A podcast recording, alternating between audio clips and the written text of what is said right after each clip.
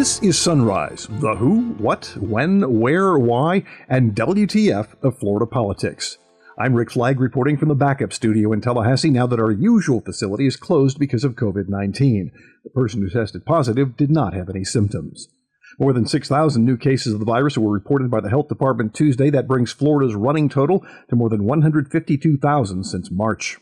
The COVID surge in Florida is now so bad, even the military is staying away. The Department of Defense says the Sunshine State is off limits to military personnel because of the virus. Floridians who want to visit their relatives in prison will have to wait. The Department of Corrections has extended the ban on personal visitation until the middle of the month.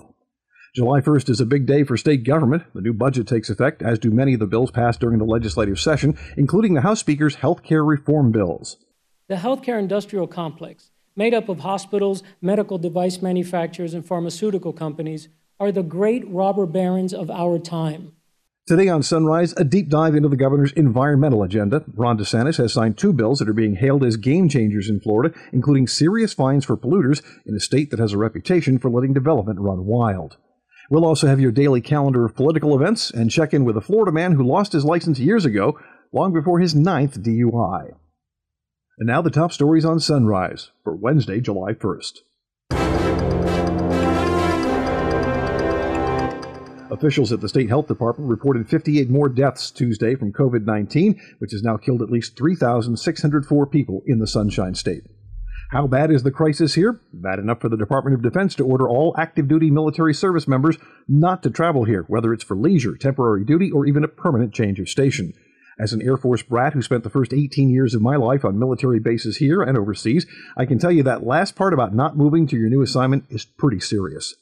Florida, California, and Michigan are all off limits because of the spike in COVID. In order to go from red status to green, we have to show a decline in positive cases for 14 days and have adequate hospital capacity in the event of a sudden uptick. COVID is still spreading through the military. The Military Times reports that last weekend, 1,100 more service members tested positive, a 10% increase in just three days. The vice president has canceled two campaign events in Florida because of COVID 19. Mike Pence had scheduled a bus tour tomorrow, along with a meeting with Governor DeSantis to talk about the pandemic. The VP had also been planning to deliver speeches in Sarasota and Lake Wales. Governor DeSantis continues to blame young adults who ignore social distancing guidelines for the surge of COVID cases, but he says the state is trying to get a handle on the situation.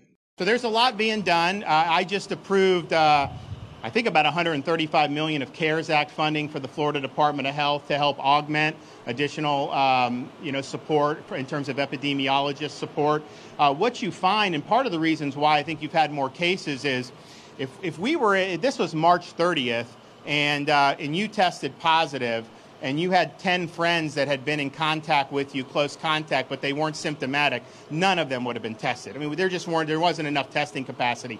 Now we were in a situation where if somebody tests positive, um, that person can they they can have actual contact tracers, but a lot of what they do, they'll call their friends, say, "Hey, I just tested positive. I know we were at you know somebody's house the other night," and then those folks are going out and just getting tested. Uh, so you're having the testing really focus in some respects on the people who have been exposed, uh, and, and I think that that's part of what you're seeing. So there's there's 130, I think 138 million for more epidemiological support. Obviously, the counties also got huge amounts of money for the CARES Act, um, and I know that places like Miami-Dade are doing a lot, you know, to augment that. Uh, but I think the picture, I mean, we, we kind of know, I mean, obviously the home is the number one place because you're just in close, sustained contact with people. So, our message for those who are in multi generational housing uh, if you have somebody that's more elderly in those multi generational housing, that is somebody that, if, if a younger person is infected, uh, that, that would be vulnerable in those situations. And then obviously, I think we've seen different types of social situations with some of the younger folks, you know, has driven,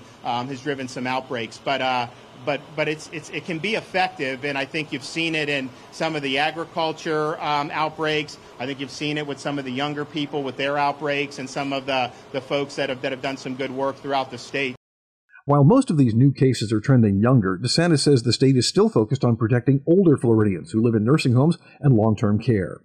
You know, long term care facilities, uh, we've done a lot in terms of testing, limiting access, providing PPE. Now we're doing the routine testing. But that's something, you know, every county should be in touch with their long-term care facilities, should be working with them. Some counties have done a much better job than others um, in terms of in terms of how you do that. I mean, you look at some counties like in Orange County, they've had very few cases relative to their population, and consequently, they have one of the lower fatality rates, you know, in the state. Uh, so that is just something that I think is very, very important. Look, we have a track record now. You know, we understand who's most at risk, and let's really focus our efforts on protecting the vulnerable. Nursing homes are still off limits to visitors, and there's no indication when that will change.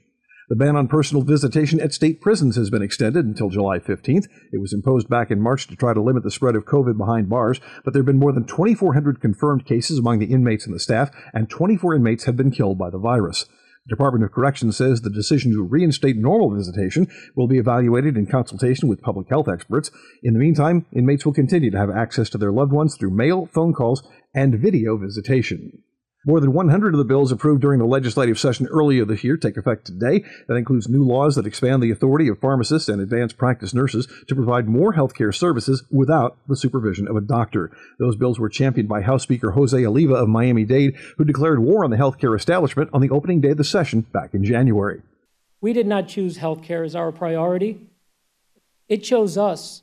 It chose us through the sheer audacity of the defenders of the status quo. I am not given to hyperbole, and I use these words with precision.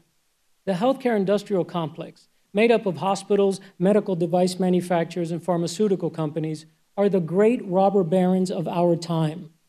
The term robber baron is defined by government manipulation, monopolizing of an industry, and price gouging. Check, check, and check. The caregivers who work in these institutions are good and dedicated people, and we're fortunate to have them. The collective actions of the institutions that employ them are unconscionable. These institutions interact with our citizens at their most powerless and exposed moments, and they financially assault them. If during a hurricane, a supermarket, or a hardware store, or a gas station raised its prices even slightly, there would be mass outrage, and rightfully so. But if, God forbid, on your way home today, something terrible befalls you and you are involved in an accident, you will be in the hands of very good people that will work hard to save your lives. And the institutions they work for will gouge you for every good and service that is provided to you. Gosh, it was a lot easier to vilify the healthcare establishment back then. Funny how a pandemic can turn price gougers into heroes. Some major environmental bills approved during the session are also taking effect today. In fact, the governor just held a signing ceremony for two of them. We'll take a deep dive into Florida's troubled waters right after this. You're listening to the Sunrise Podcast, and we're much obliged. Florida Hospital Association members are safe, ready, and equipped to care for all Floridians. As our hospitals resume elective procedures, ensuring the safety and well being of our patients, employees, and communities remains our first priority. Contact your local healthcare provider for information on visitation policies, access restrictions, and how to get needed care safely. Please visit the Florida Hospital Association at fha.org/covid for more information.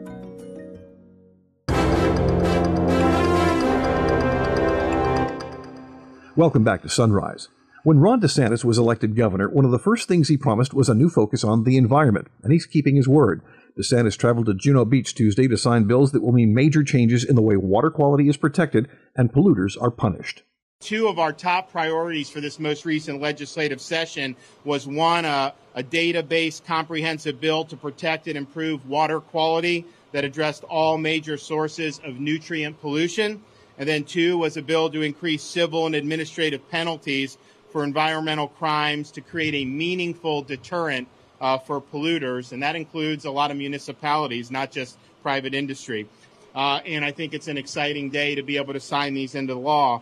Now, our water quality bill uh, was really comprehensive, probably the most comprehensive bill we've seen in quite some time. Um, it makes significant changes to expedite improvement of water quality throughout Florida by addressing issues related to wastewater, septic systems, stormwater, and agriculture.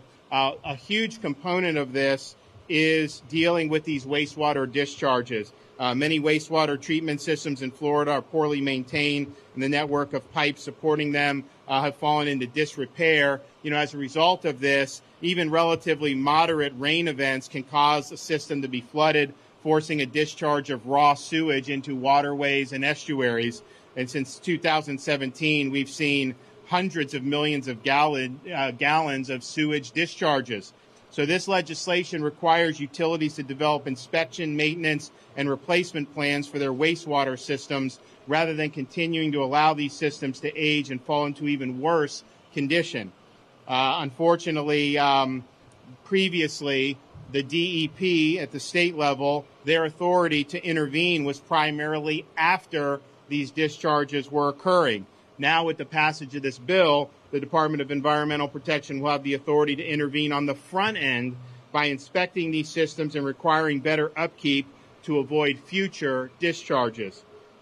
Legislation's second major provision addresses septic tanks, which are also a large source of nutrient intrusion into our waterways. We have about 2.6 million septic systems uh, in the state of Florida, which is a lot. Uh, the Florida Department of Health, which currently oversees the state's septic system regulations, only contemplates the human health impacts of septic systems, but not their environmental impact.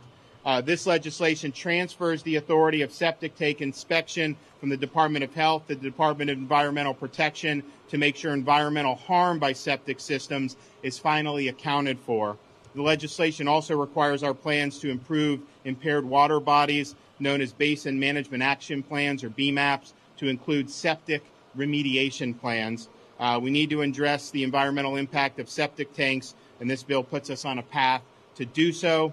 Uh, the legislation also addresses the state's regulation of storm water systems. When it rains, the stormwater system should be able to ensure the flow of water does not carry pollutants and nutrients into our waterways. Stormwater systems throughout the state are based on outdated science and are largely based on the singular purpose of preventing flooding, not adequately accounting for environmental impact. So this legislation directs the Department of Environmental Protection to adopt rules to ensure that our stormwater systems throughout the state reflect the most up-to-date science and fully contemplate environmental harm. And finally, uh, the Act acknowledges uh, the role that agriculture plays in terms of agricultural runoff with our water quality, and it requires the Department of Agriculture and Consumer Affairs to perform on-site verification of best management practices every two years. And while this is a function with the best management practice that should, that is regulated by the Department of Agriculture and Consumer Services, uh, this bill will hopefully support those efforts. So all these changes uh, are really strong step forward for Florida's environment. Uh, certainly one of the most significant pieces of substantive legislation um, in quite some time, and I'm going to be happy to sign that in the law just in a minute. Uh, we also have our environmental accountability bill. Um, along with our water quality bill, we needed a bill that had penalties for violating environmental laws that actually do what they're supposed to do, serve as a meaningful deterrent uh, against bad actions. Uh, if you have penalties that are too low, that just becomes a cost of doing business. And so most of the penalties that we have in law have basically been there for 20 years, um, and and they really didn't pack the the punch that they needed to. Uh, so this bill not only increases civil and administrative penalties by 100% for sanitary sewer overflows uh, and 50% across the board for all environmental, uh, all other environmental crimes, it also authorizes the Department of Environmental Protection to assess daily penalties until a violation is addressed. This strengthened enforcement will hold polluters more accountable and further protect Florida's treasured natural resources the governor's focus on the environment is a complete reversal from his predecessor. Rick Scott was the jobs governor. To him, environmental regulations were a burden to the economy. Under Scott, the Department of Environmental Protection stopped working as a watchdog and became more of a lapdog, often seeming more concerned with granting permits to developers than protecting us from polluters. Noah Valenstein ran the DEP under Scott. He's doing the same job for DeSantis, and he says everything changed when the new governor took over for our agency, it was incredibly exciting um, and heartening to see that dedication. And we got to work, and you did simple things like telling a group of scientists to get together, study the problem, and give recommendations. Seemed simple, but simply hadn't happened. Um, and so now, two years in, we have a full fledged environmental movement going on here in Florida that I think the nation is paying attention to. You heard the governor talk about the first piece of legislation, which for me, having been um, in public service and working on the environment for almost 30 years is certainly the most comprehensive legislation I've seen. And it started with that idea ask scientists what we should do, discuss it with the agency, and get all the stakeholders together. work with agriculture, work with utilities, work with urban sources, work with homeowners with septic tanks. Don't point a finger, but ask people to come together and to do more now for Florida's environment. Again, a simple concept, but it simply had not been tried, and it certainly worked out well. And so, for an agency to have across the board our penalties increased by 50%, which simply had not kept up, kept up with an increasing economy and cost of living, um, after years and years of being the same is really going to help as a deterrent. Again, as the governor mentioned, for sanitary sewer overflows, which we've just seen too many here in Florida, they actually went up 100%. And so I thank the legislature for their support. Thank the governor for really kicking off a massive environmental movement here in Florida. Of course, you expect that sort of talk from a guy who works for the governor, but Eric Eikenberg with the Everglades Foundation says it really is true. This governor laid out a bold vision for Florida's environment and for our natural resources. Now, a year and a half later, as we're here this afternoon in beautiful Juno Beach, this governor continues to cement his legacy as a true champion for what makes Florida great our environment, our beaches, our Everglades, our natural springs, all of the facets that bring 125 million tourists to Florida each and every year. The economy is intricately linked to our environment, and this governor, like no others, has made it not just a top priority of his administration, but each and every day he gets up and does all he can to preserve what we've been given. Given not only for this generation, but for the next. DeSantis also made it possible for Republican lawmakers to talk about things like climate change, a topic that was off limits with the former governor. This new environmental wave that Eikenberg and Valenstein mentioned was there all along. We simply needed to find a governor who was willing to ride that wave. Your calendar of events? Well, today is the start of a new fiscal year for Florida, the day the budget takes effect. It's also the deadline for public officials here to file forms disclosing their financial information. Now, that's supposed to help us figure out when they have a conflict of interest between their personal finances and their public actions. The Florida Commission on Offender Review meets at 9. Democrats in the Florida Senate hold a video conference at 1 to critique the governor's fight against COVID 19. It will not be good. And the Florida Commission on the Status of Women holds a conference call at 2. Finally, it's time for the continuing adventures of Florida Man. A Florida man's been arrested for driving while impaired, and it's not his first rodeo. This is the ninth time that 61 year old Gary Joe Haney of Largo has been charged with drunk driving. His DUI arrests date back to 1988. All of them are in Pinellas County and have resulted in increased punishment every single time, starting with fines, ending up in state prison. He's now charged with committing his ninth DUI, driving with a license suspended for the seventh time, refusal to submit to testing for the fifth time. And this is all while he's still awaiting trial on a series of charges after being accused of sideswiping a car and hitting a concrete power pole back in September. That's it for today's episode of Sunrise. I'm Rick Flagg in Tallahassee, inviting you to join us again tomorrow as we plumb the depths of Florida politics.